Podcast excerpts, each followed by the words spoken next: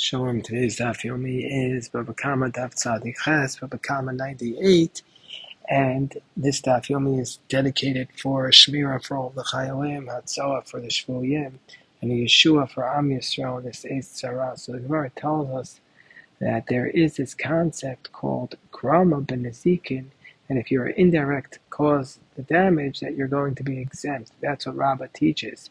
So if you burn a contract, a note of somebody, or that the guy owes you a million dollars, and you burn the, the note, then it's indirect damage, and you're only responsible for the piece, the value of the piece of paper, but not for what was contained in the note.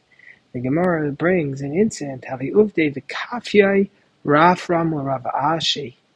There was an incident where, and Rashi explains that what happened was Rafram forced Rav Ashi to pay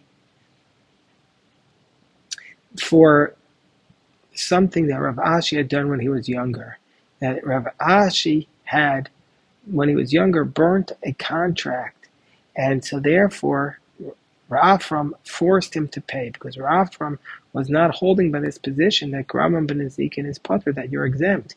Va'agbibe collected from him whatever was in the contract. Kikeshuro at Salma like a like a beam that was selected from all the other beams, meaning to say he made Rav Ashi pay. But we see from here that even though Rav Ashi had done this action when he was a child, that he was exempt until he became older. But once he became older, he had to pay for his actions. That's what the Or Zarua rules. Now, many many of the other commentaries argue with this, but that's the ruling of the Or Zarua based on Rashi that if a child does something when they're younger, when they get older, they're responsible to pay for it.